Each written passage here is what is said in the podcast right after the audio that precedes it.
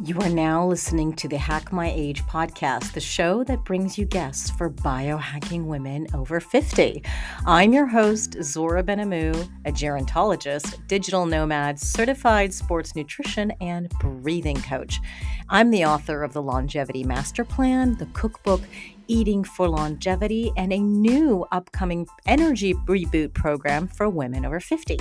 Now, don't forget to subscribe to the podcast, and I would really appreciate it if you could please leave a review on Apple Podcast to help others find us too. This is a really small but very critical gesture that makes a huge impact for me to support a podcast for older women, help us grow stronger, get our voice out there, and attract even more amazing guests to the show for you and for me. You can now watch all of our podcast interviews and more on the Hack My Age YouTube channel. Some of our interviews include slideshows, so it's great to have. Every day there is a new video, so just search Hack My Age on youtube.com or find the link on the hackmyage.com website. Easy peasy. Before we start the show, I need to tell you that I'm going to go to the Profound Health Summit in London from September 30th to October 2nd, 2022. And it's a jam packed weekend. We're going to meet some of the guests we already had on the show in person, like Dr. Bill Laurance, who will teach us even more about peptides, and Phil Micans, who shared how to reverse macular degeneration and cataracts. And you're going to love all the other guests who will focus on peptides and their role in epigenetics of aging and improving our health and, and more importantly, our health span. So we're going to have time for drinks, a fancy tea break, three course lunch and dinner, and time for networking with some of the most brilliant minds and aging. And it's in a really luxurious setting too at the Luton Hoo Golf and Spa Resort. So make sure you make time to join me in the sauna. Uh, early bird tickets are now available. And whether you book now or later, use the code ZORA, Z O R A, to get a free entry to the VIP cocktail and a free consultation with me. Maybe even while we're in the sauna. So go to profound health summit com for all the details, and I'll see you there. Well, I am super excited to have my biohacking bestie, Leslie Kenny, on the podcast again today. And she is amazing. I always love learning from her. And today we're going to talk about the nine hallmarks of aging. You probably never heard of these before, but they're a pretty big deal in the world of aging and gerontology. And they explain why we are aging. Leslie's going to help us biohack our way to put these hallmarks in our favor. So, to give you a little background on Leslie, she is a native of Southern California, like me, living in Oxford, and she is a certified health coach with the Institute for Integrative Nutrition. She was in the first cohort of Dave Asprey's bulletproof training. So, she is an early adopter in the biohacking community. And she's a great patient advocate, and she's graduated from Harvard and Berkeley. So, she's little smarty pants here. And uh, she became a sexologist. And now she's the founder of Oxford Healthspan, which is a nutraceutical company promoting a healthier, longer life for everyone. And Oxford Healthspan is also the maker of my all time favorite supplement, as you guys all know, Primeadine Spermidine. and so you can see Leslie is a pretty multi talented and busy person. And in fact, she travels the world speaking at international conferences on aging. And she recently shared her knowledge at the Biohacking Summit in Finland last month. And now she's going to share it with us. So without further ado, meet Leslie Kenny. Welcome, Leslie.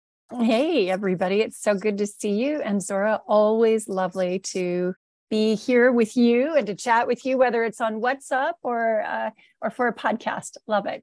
I, I, really recommend everybody to go listen to our other podcasts that we've done on hacking your gray hair, talking about spermidine, talking about so many other great things. Uh, we we we kind of covered some some pretty important ones. So I am excited for this one because you you've just really gone deep into the nine hallmarks of aging.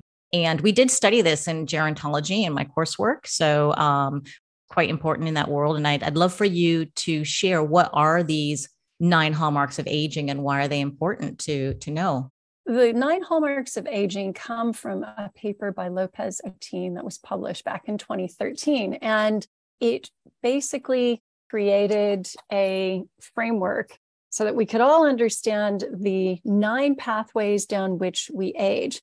And there is a lot of debate about how many hallmarks there exactly are. If you talk to our friend Dr. Sandra Kaufman, who's created the Kaufman Protocol, she will say that there are only seven of these hallmarks. Some people say there are as many as 14.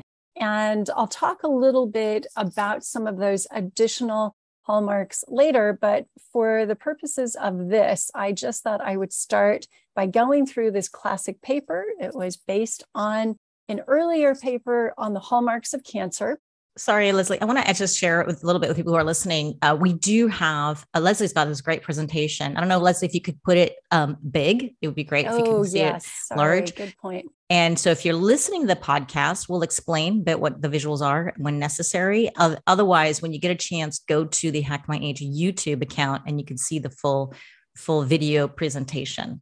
So the the first hallmark is DNA damage, and I think that we all know uh, that it's important that we have DNA uh, that maintains its integrity uh, so that we can continually photocopy our cells. Everything looks as it should. But when there is DNA damage, wrong messages are sent on how to replicate things. So that is, you know, the, the first. The next one is telomere attrition. And that's where our uh, our telomeres, our the end caps of our tele- of our chromosomes actually begin to fray. And this is to do with that photocopying of the cells. There's something called the Hayflick limit, which is the number of times that our cells can replicate properly. Animals like tortoises that live to 130 have very, very long telomeres, and humans have relatively shorter telomeres, they can only replicate, say, 50 times. And the longer that your telomeres are, you know, the more often you'll be able to uh, to make copies of these cells. So it's important that we we protect our telomeres so that it protects the DNA, right? So it doesn't get damaged. Exactly. And this all goes hand in hand. What you'll see with all of these hallmarks is, in fact, there's a lot of spillover. And indeed, there is crosstalk between the hallmarks. So we've talked about uh, DNA damage and telomere erosion and those all those have to do with each other as well as to do with epigenetic changes so how does the genome actually get changed by things like pollution whether that is air pollution uh, whether that's smoking alcohol, all of these things turn our turn things on and off in our genome in ways that can either benefit us if we're exercising or eating right or turn them turn them on in ways that are not beneficial to us. Mm, so those are epigenetic changes. Then impaired proteostasis is the fourth hallmark of aging and this is where you need to have proteins folded inside the cell. So the hallmarks of aging have a lot to do with cellular functioning. Inside the cell, you have, uh, you know, you have your mitochondria and you have proteins that need to be properly folded to fit together to function correctly. And if they are misfolded, as you can see in this particular image, they're not going to function properly. So the mitochondria are the powerhouses of our cells. If you remember that in biology, that's what what gives us energy, but also the body energy to to function and and and uh, and work optimally. Exactly. So, and that is indeed the next hallmark, which is mitochondrial dysfunction. So, if you have impaired protein folding inside the mitochondria, you're not going to get uh, the same kind of energy output that you would otherwise. So it's kind of like actually what you just described. Doing this is what number six or five. This is five, yeah. And so you know when we talked about you mentioned first you know the DNA damage and the telomere attrition. So yeah, if your telomeres are eroded faster and you're shorter, then your DNA is more damaged, and if your DNA is more damaged or your or the cell itself eh, you know is is not functioning optimally, then we have the mitochondria there, and it's just seems like there's this flow even where you know it's it, like you said crossover so it's it's um you can see how how this can be uh, the the chain the, the link is actually formed exactly they're all linked to each other altered nutrient sensing. Uh, sorry about the quality of this particular slide. Uh, these are neurons that are trying to sense uh, nutrients. And one of the things that we know about patients with Alzheimer's is that they no longer are able, their neurons are no longer able to. Uh, to sense things like glucose properly. Uh, sometimes those, uh, those receptors for glucose are actually covered with a biofilm. And this is why finding an alternative energy source like ketones, because ketones always work. They work from the time we're in utero to the time we're infants and are being breastfed to the time that we die. Ketones work as an alternative fuel source. Then there's stem cell dysfunction, which I don't think I need to explain. I think all of us know what that is. Impaired intercellular communication. Again, you know, the ability of cells to communicate with each other, very important. And finally, the ninth hallmark is cell senescence. This is where, as we get older, some of those cells, once they get to that Hayflick limit, they should die in, in a process called apoptosis, but they don't always die. And they can linger in the way that zombies can, right? And if anybody's ever seen one of these zombie horror flicks, what happens is that a zombie comes to town and then infects one other person and then another person. And it's sort of that cascade where suddenly the entire neighborhood is infected.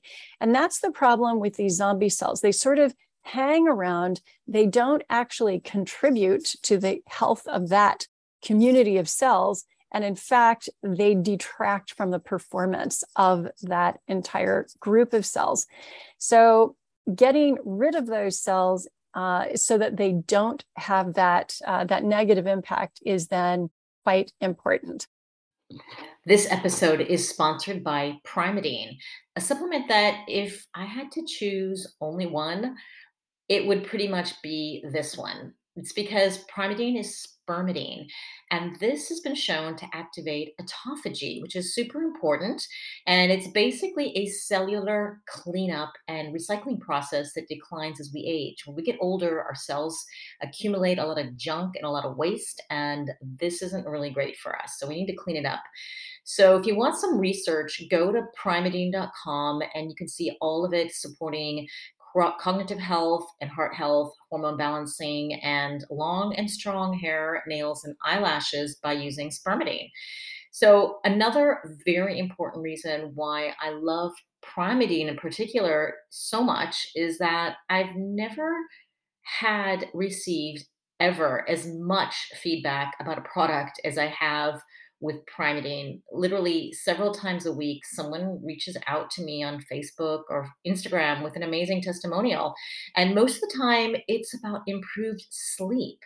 So I can honestly say that I can 100% be convinced now that Primeadine is the best spermidine supplement you'll ever find.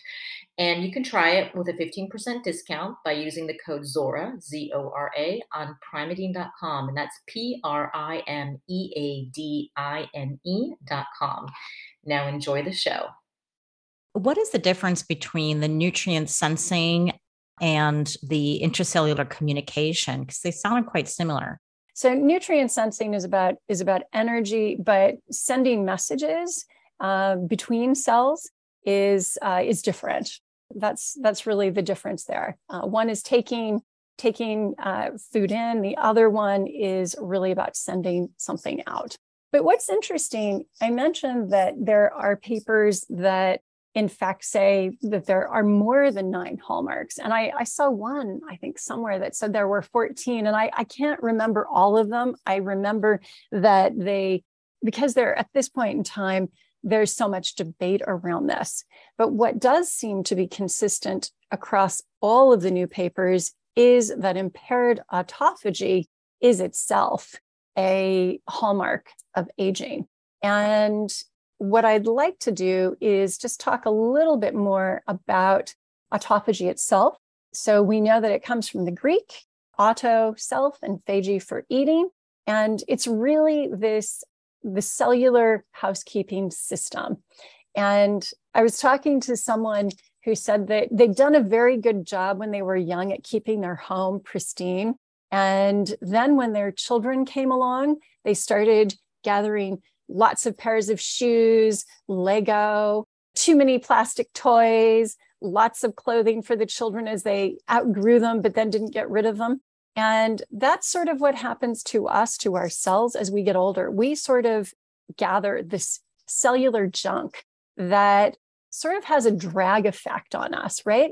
So if we think about autophagy as having our own personal Marie Kondo in the cells saying, yeah, those shoes, that's got to go to recycling, right? The Lego, let's definitely get rid of that, give that to somebody else. And just looking for the things in the cell that spark joy and work well and getting rid of everything else. That's what autophagy is.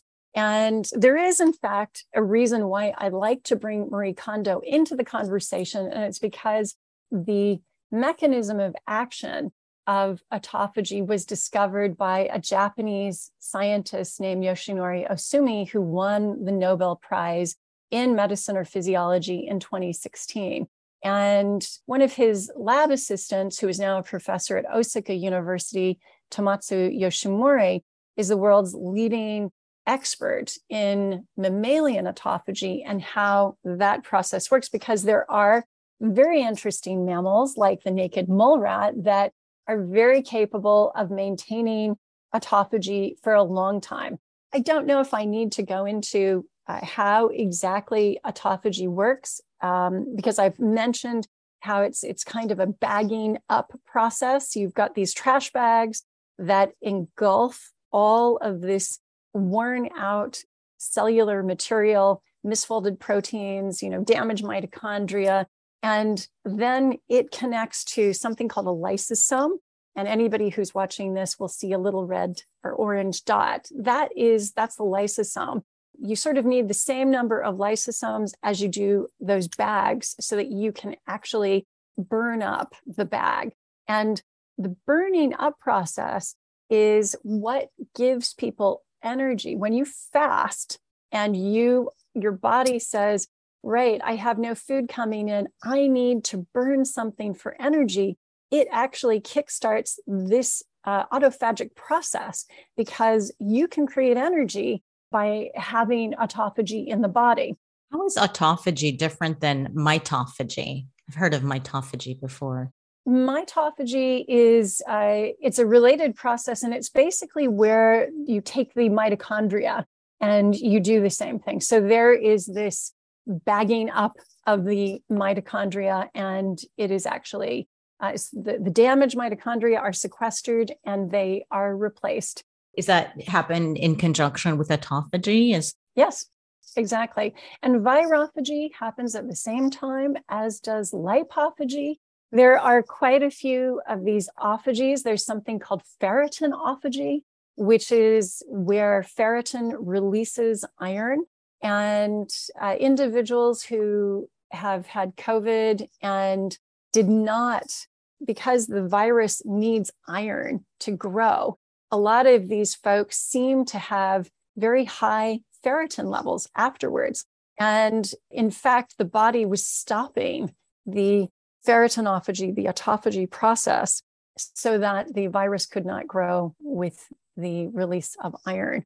So I guess one of the one of my big takeaways from talking about all of these hallmarks of aging is that there's a lot of crosstalk between the hallmarks, as we saw with telomere attrition, DNA damage, epigenetic changes, for instance, and that autophagy itself is a hallmark, but that it can, in fact, improve a number of these hallmarks. So uh, we know that that autophagy helps with things like DNA, preventing DNA damage, and preventing stem cell exhaustion.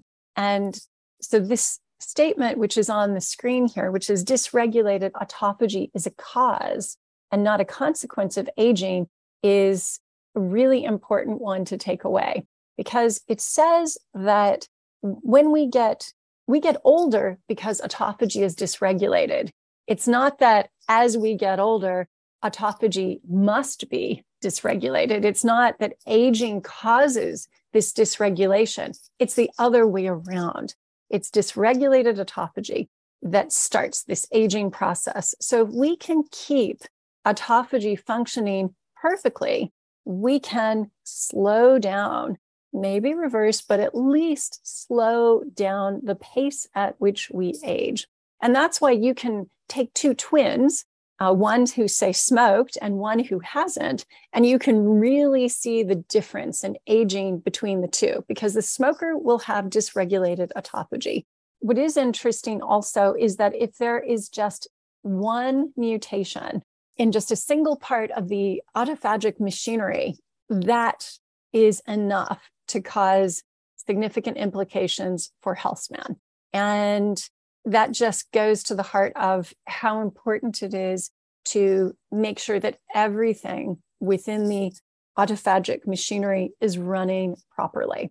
So, this particular slide really looks at the impact of autophagy on all the hallmarks of aging. I sort of wanted to, to show that, that autophagy can positively impact all of these hallmarks. Although it may be a hallmark in itself, all of the nine uh, can be impacted. And we have evidence that we have scientific proof that it definitely inhibits six of these hallmarks. So, again, things like telomere attrition, epigenetic changes, stem cell exhaustion, misfolded protein, those types of things. And because of the fact that there is crosstalk amongst them, the more hallmarks we can inhibit, the greater chance our bodies have to inhibit the remaining three hallmarks that we have not yet scientifically proven autophagy impacts. I would posit, though I have, you know, we don't have the scientific proof, but I would posit that autophagy has an impact on all nine. For instance, with regard to cell senescence, we don't have proof that completely ironclad proof that autophagy that it will will inhibit cell senescence but we know that it does this with the immune system so if it does it with one system in the body I think it is at least possible it could do it with other parts of the body as well. You would think that autophagy would be like the 10th hallmark of aging, at least, because it's so important and, and it is so integrated into the other nine. Yeah. You know, you said that some there are some people who say there are 14 hallmarks of aging. Is is autophagy one of them? Yes, autophagy is definitely one of them. Yes. Okay. So it's just a matter of time before the rest of the scientific community like accepts autophagy. Yeah, you know, it's I think it's um, different definitions. And the more we learn about the importance of autophagy to cell uh, health span and survival, the more clear it becomes to me, and I think to others, that this is a really big lever that we can use to slow down the aging process prolong not just life, but healthy life, right? Because nobody wants to live long if they're sick. That's that was really the the potted answer to uh, what are the hallmarks of aging. I, I just thought I'd use those slides because they they help go through and and and, and really show what you know what they are. Yeah, they the, the visual the visuals part is important. So, and and anyone who's listening and for and learning about the nine hallmarks of aging for the first time, you're going to forget it. Don't worry. like it's you need to repeat this like a hundred times because until it just kind of sinks in. So don't worry if it just kind of goes over your head a little bit. You know, the the big picture is that there are these hallmarks of aging they exist and they are impacted uh, by autophagy. You know you've probably been listening to the podcast you learned a lot about autophagy already but if, if it's your first time no big deal. You're going to hear it a lot more uh, now that you've heard it. One of my questions was you know what is the most important hallmark of aging? And i'd almost answer that with autophagy even though it's not technically one of them that that's actually my that's actually my answer and uh, i knew you were going to ask that question and that's why i particularly wanted to to show to go through through the first part of that deck was really just to show how important how important autophagy is but also um, to really impress upon people that uh, that there are a lot of these hallmarks a lot of crosstalk between them. If you can hit just one of them, you will positively, autophagy can actually inhibit six, which, if hitting just one is a good thing, for example, NAD, I think hits, just quickly take a look here at my slide, but NAD enhancers hit impaired intercellular communication. NAD is a nicotinamide adenoside di something. What is it? How do you? you know, I really just know nicotinamide riboside. And then there's the NAD. So NAD, if you've heard us, you know, that probably heard before, and that's very, very important for for energy and just for overall health and and and longevity. We've had this discussion with Dr. Uh, Nina Lauk, and yeah, so you want to have NAD. That's a good thing. We want NAD. And very often people take NAD precursors or like NR or NMN or even Nuchido. And that's where they try to get their NAD boosted because we lose it as we age. That's why little kids are spinning around like crazy because they got tons of it. Um, so yeah, I just want to explain a little bit what NAD is for some people who don't know what that is. Sorry. One of my favorite charts is is the one that Professor Linda Partridge, Matias Fuentealba from University College London, and um, Brian Kennedy at National University of Singapore did a couple of years ago. And this was published in Nature Reviews Drug Discovery in a paper called The Quest to Slow Aging Through Drug Discovery.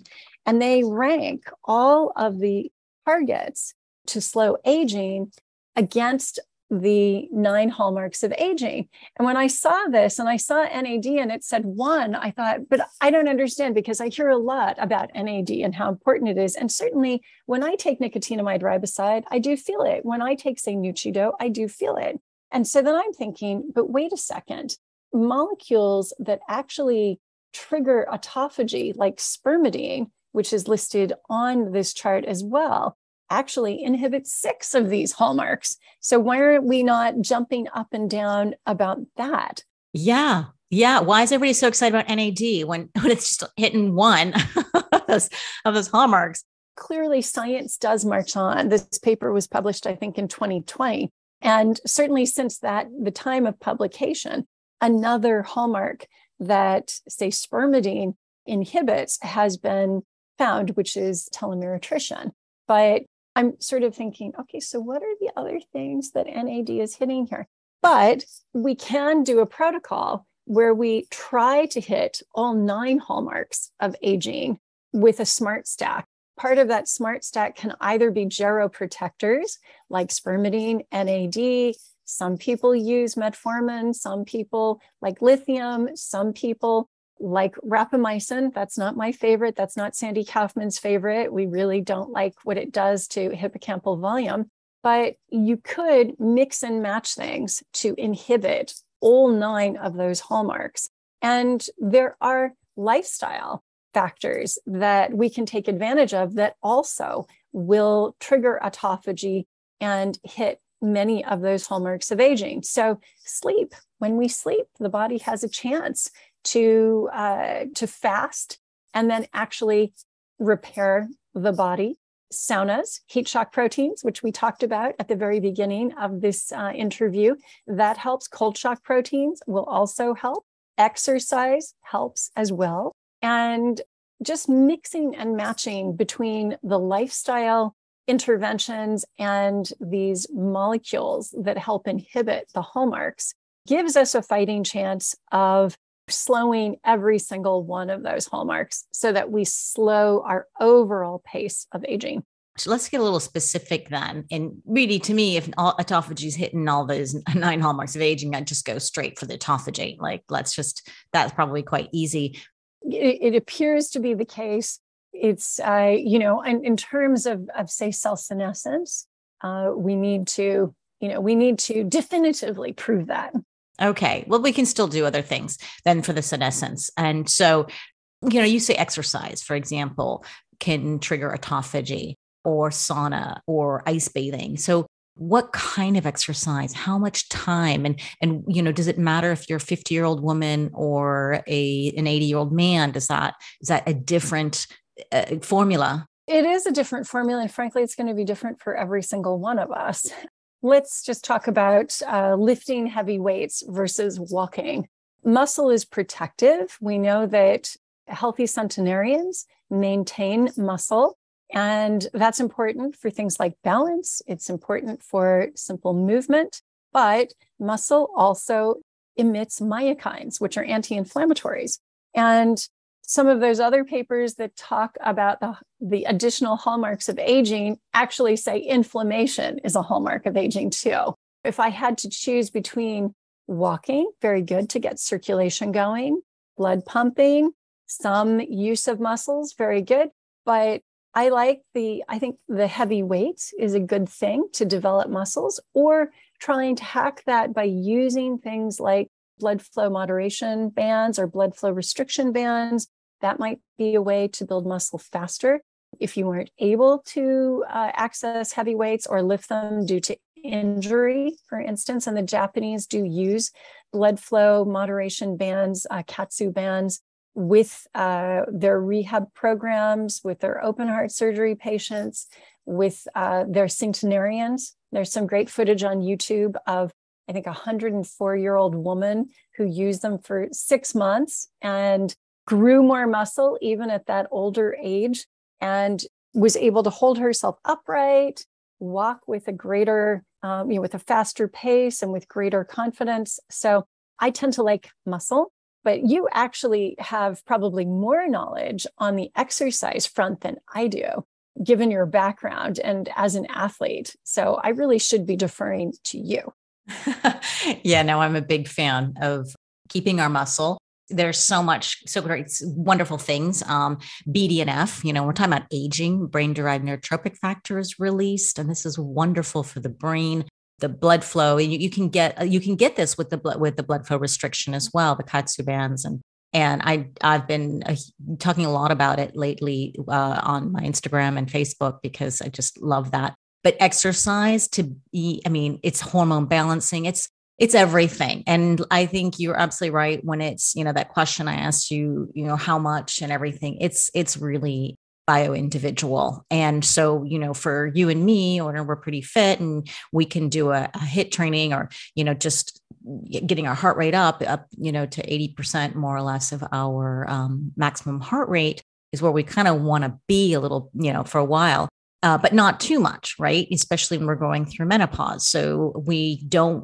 exercise is increasing your cortisol and usually by the time we get to our age we got enough of it. So uh, we need to to find the right amount. But when you get an 80 year old woman who's just starting out with exercise she couldn't possibly do the same things you and i are doing uh, if she's never you know started had a, a training program. So but then you know you look at people like train with joan who can lift a lot more weight than me and she's 75 so again it's so individual but i think it negates you know exercise to me negates a lot of the negative effects of so many things that are happening in our lifestyle and our diet. And um and you know you can't out exercise a bad diet that's for sure but you certainly can do a lot uh, reverse a lot of damage in general uh, in the body with with appropriate amount of exercise. So again that's yeah to answer my own question it depends.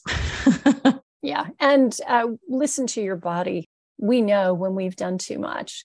Or if you've got a, a device, a wearable tracking device like an Oura ring, you know, look at your resilience, your readiness, and listen to what that's saying because sometimes it does know better than we do when we are very inclined, say, after recovering from COVID, to go out there and hit the gym hard.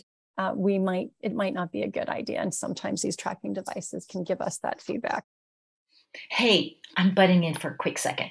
If you enjoy the content brought to you in this podcast, consider supporting Hack My Age by becoming a patron on patreon.com. This is where you can drop a tip or become a member for the price of a coffee. Members get special material, free coaching, and private Zoom calls. Join us by going to patreon.com. That's P A T R E O N.com forward slash hack my age.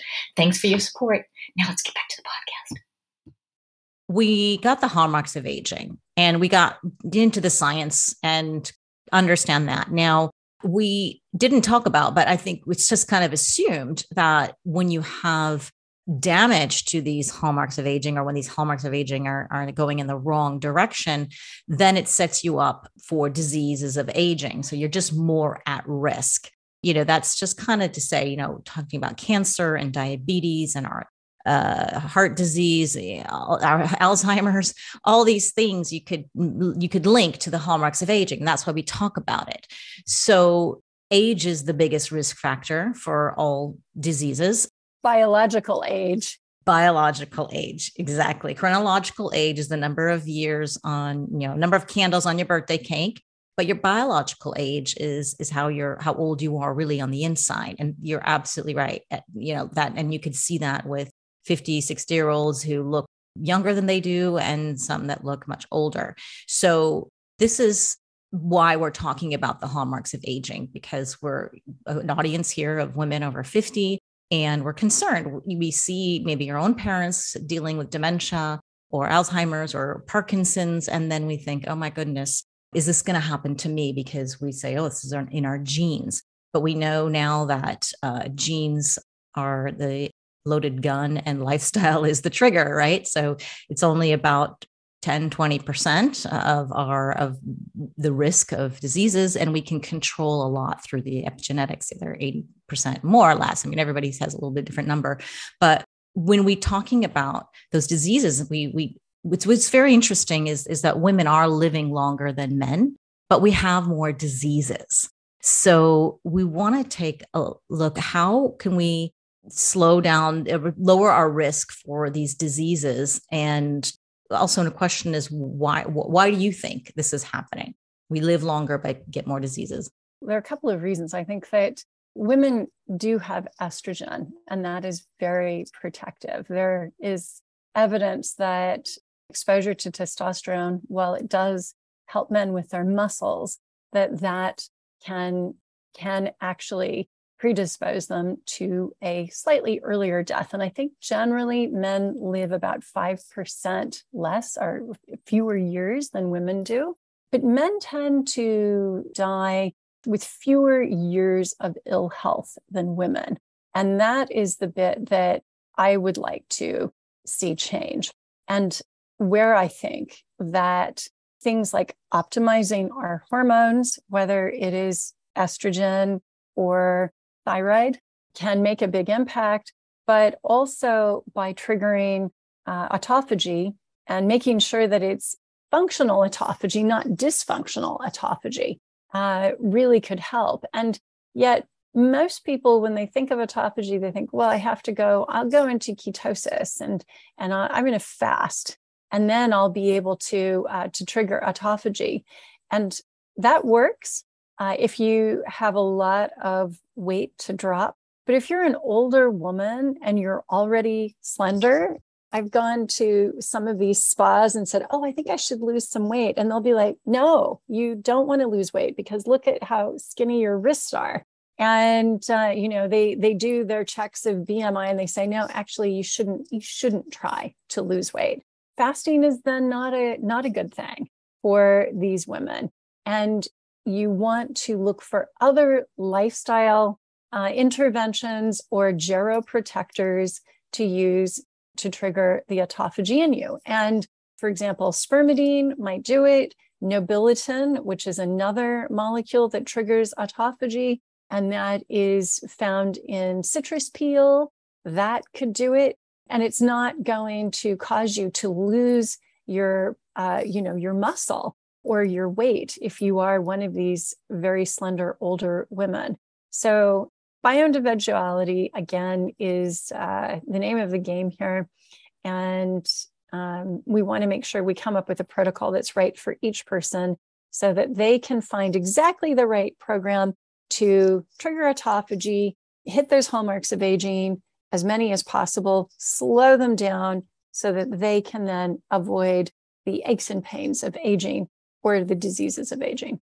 Yeah, I think you know me. I'm a Dr. Stacy Sims fan, and we've learned. I've gone through their program, the menopause for athletes, and what she's showing us is fasting and keto is not good for women not young not old but particularly if you're if you are athletic uh, and, and athletic doesn't mean you're you know you're an athlete it means just that you have planned exercise you're going to yeah. a gym or you're going outdoors and doing something and this is not good for our hormones. And you know there there are some successes. And and again fasting is such a broad term and what does that really mean? But she's pulling the studies out as more of a longer fast and more often. And in, in when you're training and you exercise well then you need to fuel and you need to fuel your, your training. So so those people uh, yeah if you want to activate autophagy well exercise is going to probably do it you don't need to add fasting on top of it because it's just too much of a stress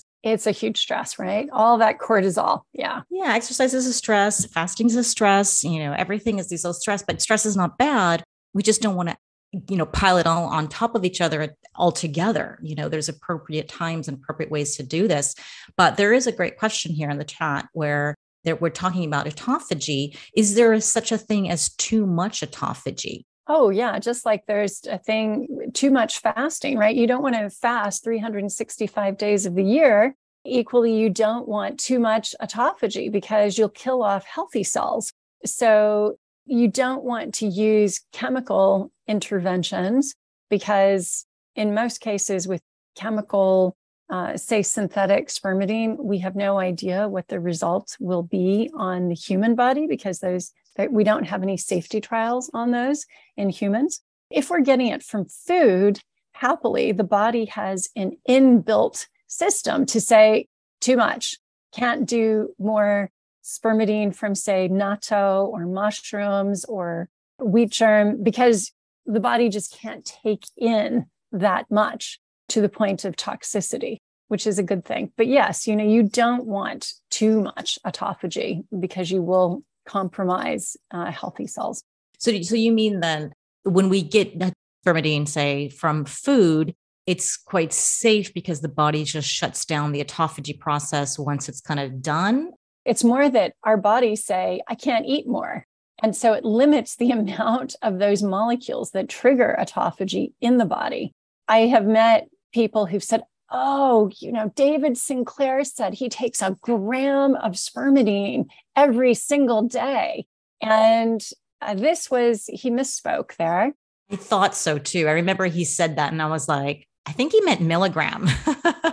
he meant a milligram. He went, meant one milligram, not one gram. There is only a thousand percent difference. and, but I did have men asking me, well, why would I take only one uh, one milligram when David Sinclair is taking a, you know, he's taking a thousand milligrams, one gram. I need to do that too. They were looking online for, uh, you know, for as high a dose as possible, which I think even in the synthetic realm, some of the higher doses are probably, I don't know, 10 milligrams. And they're, oh, I have to take, you know, I'm going to have to, to take a hundred times that or something. And that is not the way to go. Do not try to hack that system. The body has an innate wisdom to both optimize your uh, biology, but also keep it safe, right? I mean, the, the same goes for, for exercise. We have a point of exhaustion where the body simply says, No, I'm not going to do anymore. Just stop. And it's there to protect us. It's not there to limit us. I know a lot of people in the biohacking space will say, oh, my body wouldn't let me do more, you know, angry at it. Well, actually, that's a protection. Yeah. It doesn't want more reactive oxygen species from all of that exercise. And it's doing our cortisol, it's doing you a service by stopping you from doing more. Mm, exactly. That's why you say you have to listen to the body. So then that makes perfect sense because so you can limit, you know, your body naturally limits the amount of food that you take, but we're all taking spermidine tablets. And so we don't, we can eat a ton of that. And so how much is too, taking too much spermidine in terms of a supplement form? Uh, the US FDA hasn't ruled on this, but the European Food Safety Agency has and has set an upper limit of six milligrams of supplemental spermidine and food derived spermidine. And if you look at the diets of the centenarians in the blue zones, they do take in much more. I suppose the question then is how much are they absorbing? So if we look at, say, an Okinawan diet, they can take in, or, or an Icarian diet, they can take in 50 milligrams of spermidine through food. Then the question is, are they absorbing all of that? With uh, supplemental food derived spermidine, we know the absorption rate is actually very high. So you will, if it says one milligram, you will most certainly be getting that one milligram. It crosses the lumen of the gut very readily, but does it do that with, say, peas? And that that's a question that it's not clear. I would guess that they're not getting the 56 as measured in a chemistry lab, looking at all the food they're taking. I'm guessing that not all of it is absorbed in the gut.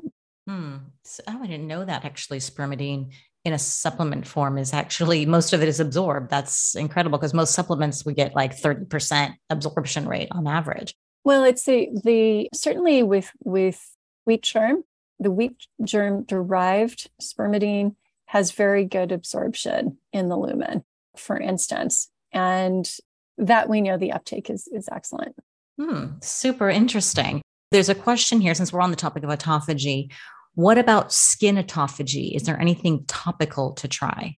Well, you can actually use spermidine in creams topically.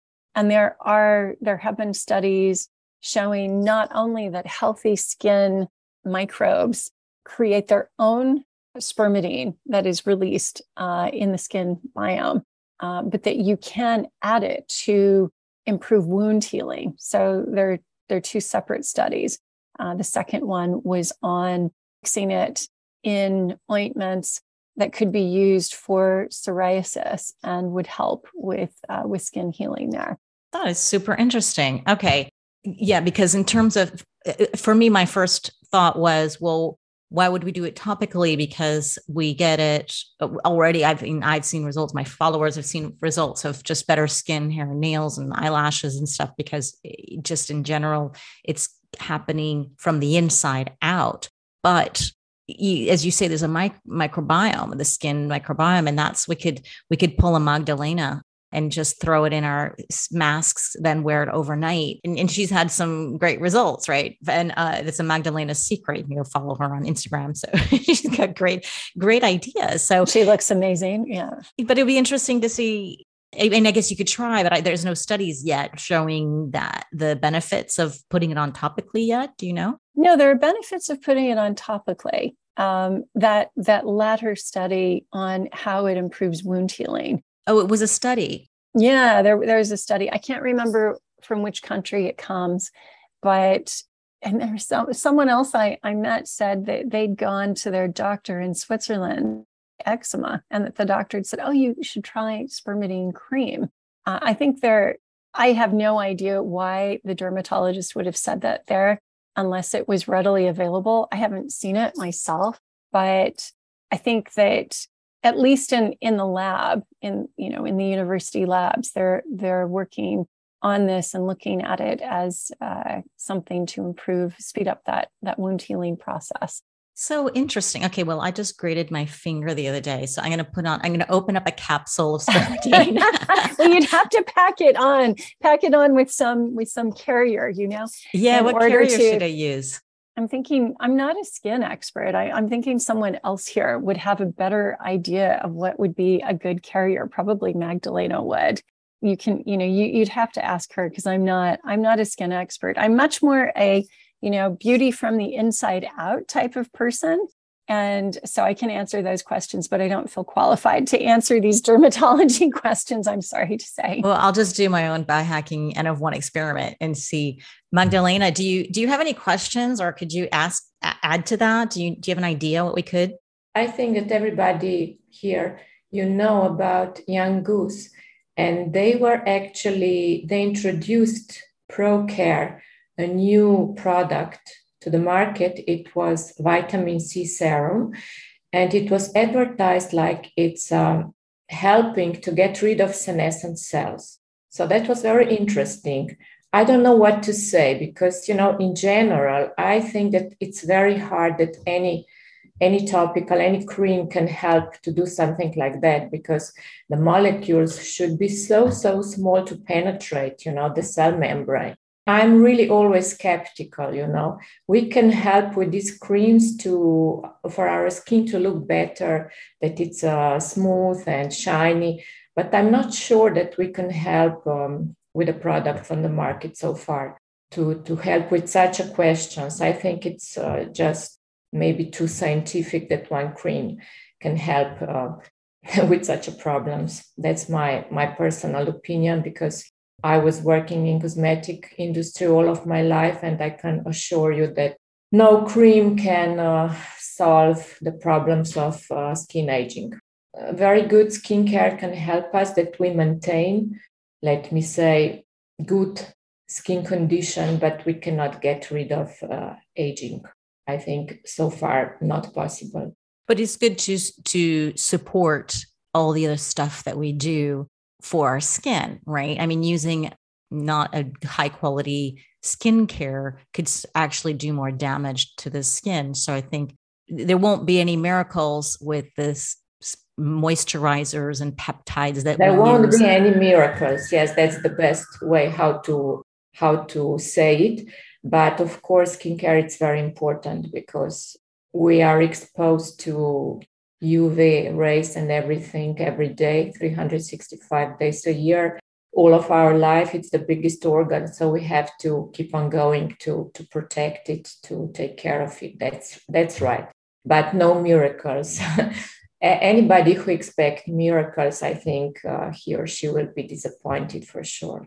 Yeah, I think everybody needs to go listen to our podcast that we did, Biohacker Beauty, because you are like in-house biohacking women 50 plus, uh, you know, beauty expert here with a lot of experience. And at 56, you you certainly uh, do not look your age. And I, I encourage people to go find you on Instagram and Magdalena She's Secret. 57. 57. Oh my gosh. We're both the same age. She I'm a winter kid. Ah, Leslie, okay, you are a summer kid. I'm a summer I'm kid. A winter okay. kid. okay, so soon. I knew I knew we were the same age, but yeah. But I would like to mention now that I really did try spermidine. Uh, I opened the opened the capsule and mixed it with my night uh, mask cream, and it was really amazing feeling in the morning. I noticed the difference that the skin was really like um, how to say nourished more nourished than the other night so i i tried this the only let me say negative thing is because we are like mixing some things at home and it's a little bit dirty if, if i can say so. Would be great if there can be a product like that on the market to buy. So leslie maybe um, the next how to say idea for you to think about this to, to launch a product skincare line with spermidine. I think this is something we are all waiting for. I definitely need it. I'm noticing my 11s. So, uh, so yes, thank you for the inspiration, Magdalena. I will, I will give it some thought. Yeah, we always were waiting for that. Someone's going to do it. Uh, I would maybe point out something what is very important because more and more spermidine products are launched on the market. I was already talking to Leslie about it. People are checking just the price, and there are some spermidine products, supplements, uh, 30 capsules in a box. In a bottle, it's around 30, 35 euros comparing to one of Primeadine. And my friends or some followers are contacting me and constantly asking, look, why are you promoting the most expensive product?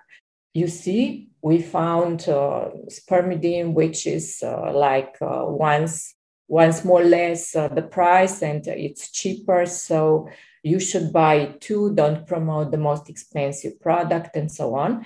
And maybe to, to tell more, why is that? Why is the price different from some other products? And I think it's very important for people to know this because some people doesn't know what does it mean to be organic or synthetic and so on i think this is very important the cheapest products in the market are the ones that are synthetic. So these are perfect two dimensional chemical mimics of the spermidine molecule. But spermidine in nature does not occur alone. It occurs with the other polyamines, which are called uh, spermine and uh, putrescine. They have horrible names. Those three polyamines work together in what I call a virtuous recycling feedback loop. So, if spermine, for instance, is very helpful for DNA methylation, and if the body needs more spermine, it can take that putrescine, which is also in our product, and it can create that. Or if it just needs uh, spermine immediately, it can take it because it is already in our product. So uh, the synthetic products just have spermidine. So they don't have the other two uh, polyamines there. They don't have the recycling and the recycling loop because all three of those can be recycled into each other. But the other thing is that a, a two dimensional molecular mimic is exactly the same as your two hands. And I can take my left hand and my right hand and put them together, and they look exactly the same. It's like looking in a mirror. The problem is, if I said to you, Hey, would you like to have two hands, but two left hands? You would look at me as if I was crazy. We don't want two left hands. We want one left hand and one right hand. So just because these two mimic each other and they appear to be perfect mimics, that does not make them the same. What our bodies recognize are actually three dimensional spermidine molecules and not two dimensional mimics. And I like to think of it as the way you have a glove. So if I take a glove that fits my left hand and I try to put it on my right hand, well, maybe uh, maybe the middle finger fits all right, but the pinky and the thumb are not going to be in the right place and neither will the the ring finger and the pointer finger. It's just not exactly the same. So you're not going to get the same results with a very simplistic two-dimensional mimic. And another thing is that probably the most famous two-dimensional mimic of all time was the thalidomide that was used with pregnant mothers who suffered from nausea during pregnancy. And people said, oh, it's a two dimensional mimic of what we know works for nausea. Unfortunately, the babies born to those mothers suffered the consequences of taking a two dimensional mimic that looked like it would be right, but actually inside the body, it did something very different. We do not know what the safety is of these two dimensional molecular mimics of spermidine we have done the studies in worms, flies, mice. But normally, if you're going to do further, you need something closer to a human. That hasn't been done, and we need trials in humans. Now, with food derived spermidine, also nobiletin, anything that's been in the food supply for thousands of years, we know if it's safe or it's not safe. And in the case of food derived supplemental spermidine, we know very clearly that the European Food Safety Agency has actually examined this and has set their own upper limit of six milligrams. And that's a food derived spermidine. And that's why when I see 10 milligrams of synthetic spermidine, I'm thinking, is that really, is that one, is it safe? Two, is it effective? I'm just not sure. And I've never seen other people say things using those types of spermidine saying, oh, my gray hair reversed. And yet we get people who write to us all the time saying, wow, that actually worked. It didn't work 100%, but it's working. So the proof is always in the pudding. Now, that's the very simple answer on the synthetic spermidines. When it comes to other uh, cheaper wheat germ derived spermidines, the issue is then that they don't take out the very fragile polyunsaturated fatty acids that go rancid quickly. So uh, wheat germ is taken out of flour because bakers do not want it in their bread because it limits their shelf life. As a result, we take it out of our we take it out of our product so that you don't have to deal with any rancidity. I think this is such a great explanation and people need to really be aware of the differences in the type of spermidine they find. What I like about Primeadine is that that's all you do. You're the experts on the spermidine. Like there's a lot of other supplement companies out there throwing out who knows like tons of other supplements and so i really like that you're focused on this this is something you take personally and it's your your passion and and, and this i value value tremendously So if anybody's getting spermidine, I only recommend the Primeadine. That's the only one I know that everyone I know takes and is very happy with. So um, really, thank you, Leslie, for for sharing that. Samantha has a question. I've been taking the non-gluten Primeadine and love it, and I was wondering what does it do on the brain level? Is there such thing as a brain autophagy? I've noticed a difference since I've been taking it, like experiencing a computer upgrade. Cognition is one of the human trials that has been done, and we use the minimum effective dose that was used to show improvement in memory and cognition. That's one milligram. You know, so we feel we feel confident that we can make that particular claim because the human trials have been done with one milligram of spermidine. Now, there is some controversy as to whether or not spermidine can cross the blood brain barrier. But what we do know is that spermidine has a crosstalk with the clock genes.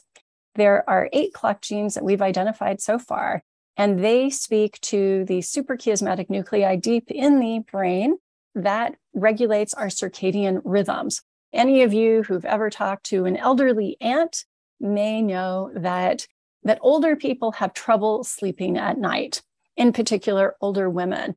One of the reasons uh, is going to be lower progesterone, but the other reason is going to be less spermidine because spermidine has been shown to talk to at least two of those clock genes to help reset the circadian rhythm. Now, why is that important and what does that have to do with autophagy in the brain? Well, if we sleep better and the first part of our sleep cycle, which is the deep sleep cycle, then the compartments of the brain actually shrink back. And these channels of cerebrospinal fluid actually begin to flow and take out waste. And that is very important in keeping uh, that, that's the glymphatic system that's activated. That's very important in keeping the brain healthy and young. And the team at Cornell that discovered that also posit the theory that nutrients are also taken through the glymphatic system. I don't think they've proven that yet, but that is the hypothesis, which sounds plausible. And that only happens in deep sleep. Spermidine helps with deep sleep. So you could be getting a brain upgrade that way. Yeah, if she has any uh, gadgets like an Oura ring or BioStrap, I mean, that you see, I've seen the difference where my deep sleep it, and I've played around with with spermidine where I take it monitor the deep sleep scores and then I take it out and then I see it eventually going down and then go back on it deep sleep goes up. It's uh anyone who's wants to experiment be your own biohacker and and use these gadgets and and see you know for yourself what are you seeing with your own spermidine experiment? What I will say it's a caveat is that I think this works in about 70% of the population. It doesn't, it is not consistent with everyone. So there is a segment of the population who take it at night and say it gives them energy. Those people are better off taking it in the morning, but it does still seem to have a positive impact on their sleep at night. Uh, but it's just a question of when you actually take it. Good answer. We have a question from Tanya. Can you unmute? Um, I have a couple of questions. My first one, I'm just getting over COVID, but you know what? It was it was a two day thing. It wasn't a biggie. But there was a study done on COVID and um, spermidine from the university here, Charité. I could only find one study. Um, I took it throughout my Primeadine. It didn't stop me from getting uh, COVID, of course, but my feeling is that, and from what I've heard from other people in the space, is that it shortened the infection. It's all anecdotal. I wondered, is there any other information? Do you do you have? There is there is a study that's happening um, in Wales at the moment, but as far as I know, the data hasn't been unblinded yet, and it's certainly not been published. Okay. So that is not yet uh, it's not yet available, so we don't know what the conclusions were. What I would say is that anecdotally people tell us that it it feels shorter. I had i had covid. I know natalia who's also on here had covid. Possibly yeah that's right. You know, zora had covid. I think magdalena had covid. Mine was really short as well. I would actually recommend the original wheat germ derived version over the the gluten free version because the gluten free version has some iron and the iron could feed the virus. That would be my, my next question. I'm anemic. Ah. I also have a condition that many people from the Mediterranean have is thalassemia beta. So I ah, have very small. I know that in Italy, a study was done two years ago in 2020, and when they realized that there was a certain population near Venice that all have the same, you know, genetic um, polymorphism. Exactly. And they had a much milder or no COVID at all. So I, I, I wonder if there's, you know, so when you mentioned ferritin earlier, my ears cropped up and I wondered if there was. That actually could make sense. So if you're naturally anemic and have thalassemia, which yep. means I have low iron stores anyway. It's interesting how some of these uh, these genetic polymorphisms possibly at some point in our evolutionary past actually had a protective apparently against malaria. Uh, yeah right? And it's the same with with migraines those who are prone to migraines. Me? Okay yes. Well the studies that i've seen on migraines were that it occurs more often in the northern european population and that it was a way to to help people sense heat it's too hot. You're going to get heat stroke. Okay. And uh, so oftentimes there there was a reason why evolution kept those you know those Genes. those genetic mutations uh, in the gene pool because they had a protective effect. Fascinating about the thalassemia and the anemia and the shorter duration of uh, COVID. Yeah, interesting. Great. I hope that answered the question. Anyone else have any more questions before we let Leslie go? Leslie, you, you mentioned earlier that uh, about optimizing hormones. I'm 54. What do you understand as, I mean, the process of, of, of balancing, whatever that means, um, it's a, a moving target. When you say optimizing hormones, do you mean of a 25 year old or would be optimal for you personally, if I may ask, or, or a 50 year old? Personally, I on thyroid hormones, I would like them to be of a woman of reproductive age. I know of a few clinicians that have done this, and that would mean that if your TSH is 2.5 or below, you're okay. But if you go above that, you need some assistance. And uh, that is not the case in, in every country. So in the UK, I think it was five for a while, and then I think they've raised it to 10 if you're older, yeah. But I don't want to be like every other older person who doesn't feel optimal, yes. right? and so I go with this clinician who I saw speaking at the Integrative and Personalized Medicine Congress here in London uh, about six weeks ago, who said actually her patients do best when their TSH is 2.5 or below. Um, my TSH is below 2.5. I feel great. I can tell you that when I was age 39 and my TSH was above 2.5, I felt horrible and I had no energy to do anything at all. You know, with regard to the other sex hormones, that paper that I'd shown you earlier about, you know, the, the pharmaceutical targets to slow aging, they actually put estradiol as one of the ways to inhibit altered nutrient sensing and impaired intercellular communication. So they see estrogen as an anti-aging agent. And that is actually as i said earlier that explains one of the differences between uh, women outliving men is that estrogen is quite protective. So i i don't think you need to necessarily overdo it but listen to your body again. Work with your practitioner to find your own goldilocks zone. I have met people who've not had quite enough and i've met people who've had too much. Neither is good and the only person who is really going to know is you. If you wake up in the morning and you stretch your arms and say, My God, I feel great, life is good, then you're going to be in the Goldilocks zone and you'll know it's right. All right. Thank you. Sure. Well, we're going to have to wrap it up. I need to let Leslie go now. But before we leave, I would like to encourage people to go find more about her and her work uh, on on Instagram. She's called Leslie's New Prime. She's got a YouTube video. I'll have a link to, and go check out Primeadine uh, at oxfordhealthspan.com or just go primeadine.com. Uh, there is a discount uh, that she's given us. Just use the code Zora Leslie, are there any last words uh, or any worth anything else you'd like to direct people to before I let you go?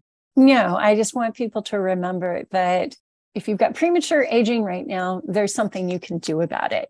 And that is improve your autophagy, among other things, but improve your autophagy, the functioning of that, and you can impact all the hallmarks of aging and slow down the rate at which you are getting older. I love it. Oh, wonderful. Well, thank you so much. I really appreciate your time, your knowledge. I hope to have you back. thank you. You're welcome to to check out everything and where are the places I told you to. Thank you so much for joining us. Have a good day, good night, good morning, wherever you are, and and we'll see you next time. Thank you. See you later, everybody. Hey, did you enjoy the podcast? Don't forget to subscribe to be notified of all the new episodes and leave a review to help build the tribe.